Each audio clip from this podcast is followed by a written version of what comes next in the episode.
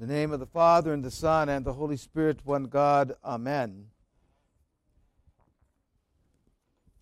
In uh, preparing the homily this week, um, reading the epistle, I got more excited uh, as I read through the epistle several times uh, as it concludes with these words So then, you are no longer strangers and sojourners but you are fellow citizens with the saints and members of the household of God, built up the foundation of the apostles and the prophets, Christ Himself being the chief cornerstone, in whom the whole structure is joined together and grows into a holy temple in the Lord, in whom you also are built into it for a dwelling place of God in the Spirit.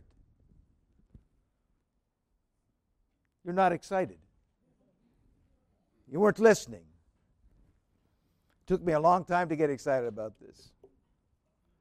You know, we're very excited about our building, and it's a, a great joy, but this is about the internal building.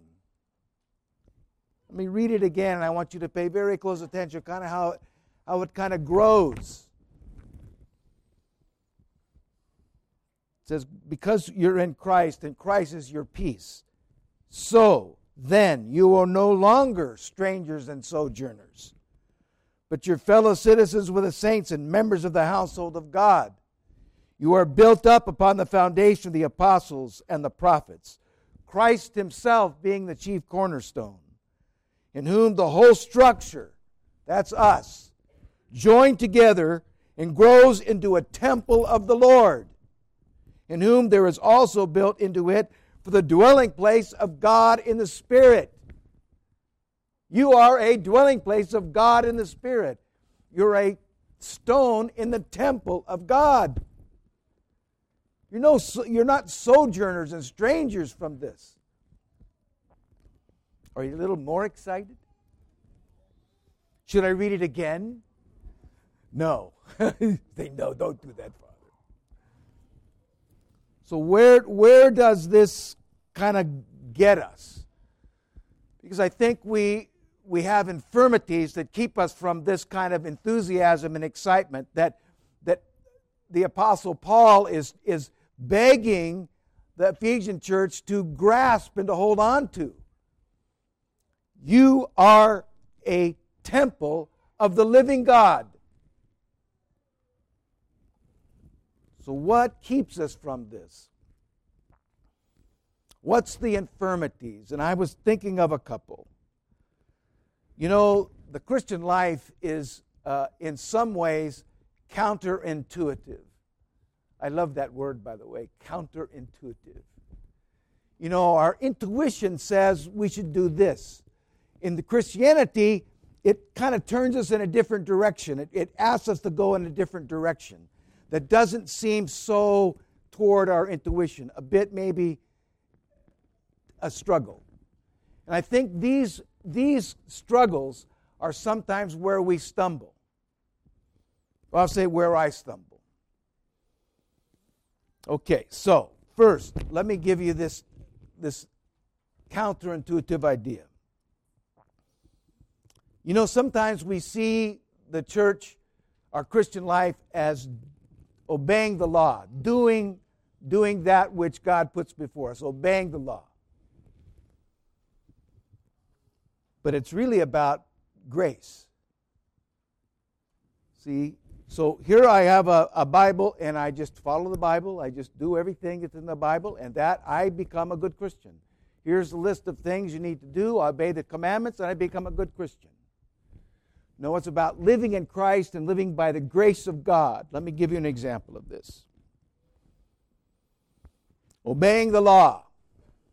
One of the great saints of the church obeyed the law to the T. St. John of Damascus, right over there. Turban on his head.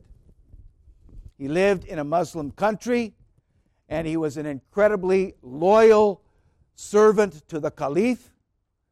And obeyed the law, did everything he was asked to do, and was at one point in his life, he was accused, falsely accused, of writing a letter uh, that uh, uh, was a uh, that that spoke evilly of the caliph. And the caliph saw the letter and cut his hand off. Cut his hand off. John took the turban, put his hand next to his arm, wrapped his turban around his hand, and went to bed and prayed to the Mother of God that she would restore his hand. He woke up in the morning, took the turban off, his hand was restored. That's why that turban's on his head all the time. So when you see St. John over there, you see that turban? That's a miracle turban for him. So, counterintuitive. Grace. Grace. We live by grace. You know, I'll just encourage you in this. We are called to not just do good, but to be Christ's, to bring the grace of God into this world, not just to do good things. Okay, Th- that's the difference here. The difference is that if I'm in Christ and working a good, a good, gracious thing, I'm bringing the very divine grace of God into this fallen world. If I'm doing it in Christ, it's such a powerful thing to do it that way, not just to do good. How many people, how many of you get tired of doing good? I get tired of it. If, if, if it's that kind of good, if it's just doing my list, okay, done, I did enough good today, time to go. No, it's not that. It's that I live in Christ and I do that which Christ brings to me every day. I want you to walk through your day and just look at how many opportunities God gives you to bring His grace into this fallen world. Think it, think about it. A good word, a good thought, a good act. It's, it's enormous the kind of grace we can bring into the world. It's enormous. In one day, the many good things we can do, think or say, that will bring grace, the very grace of God, into the world. So it's not about doing the law, it's about living in grace that we would bring the very divine energy of God into this world. Okay, secondly, um, life is not fair. We think it's fair.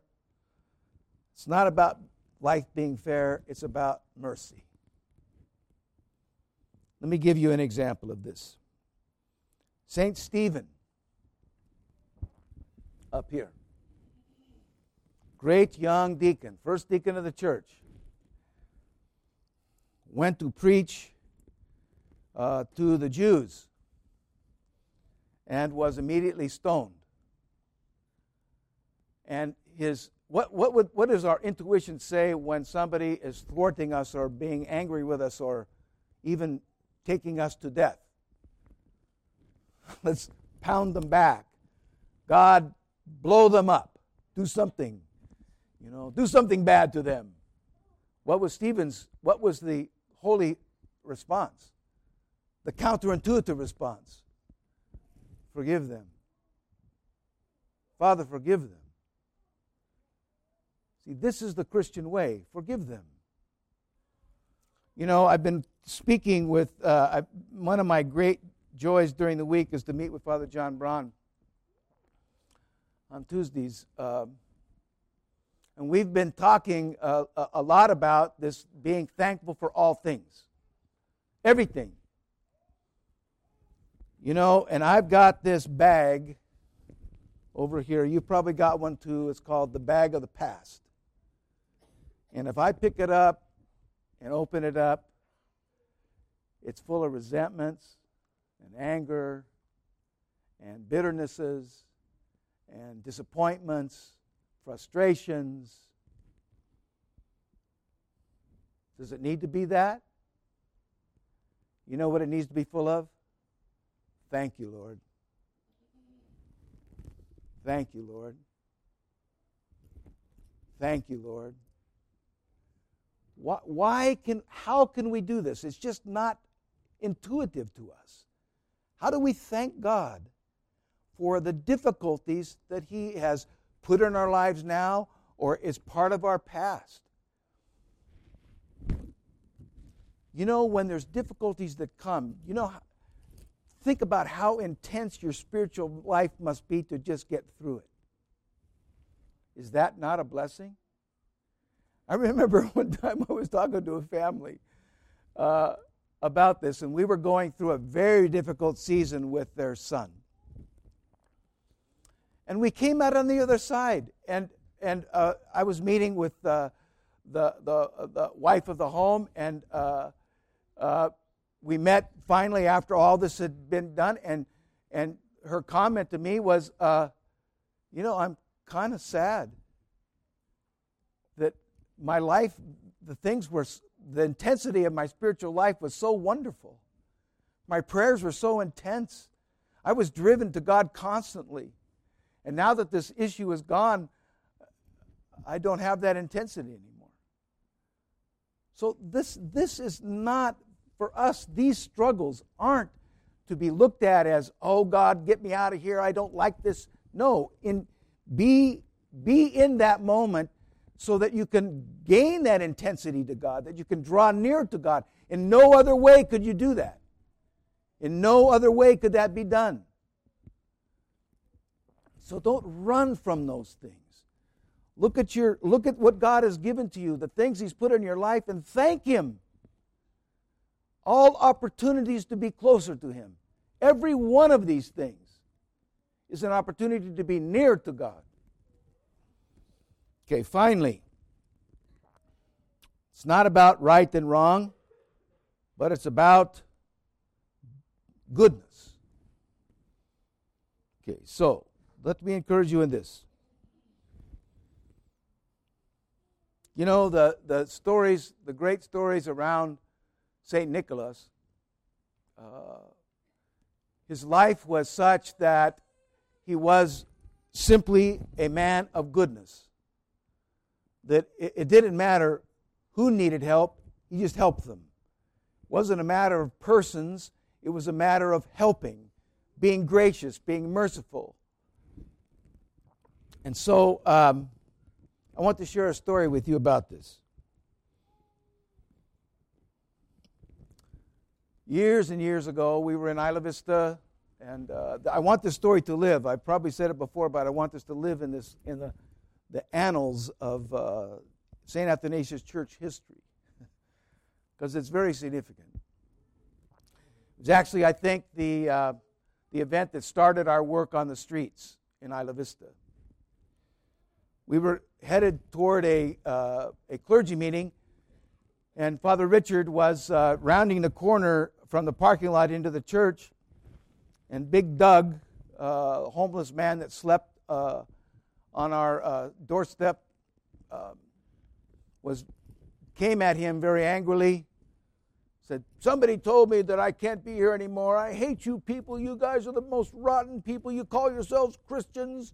He was just ranting and raving at father richard. Father richard you didn't know what was going to happen then but it, it was really quite interesting.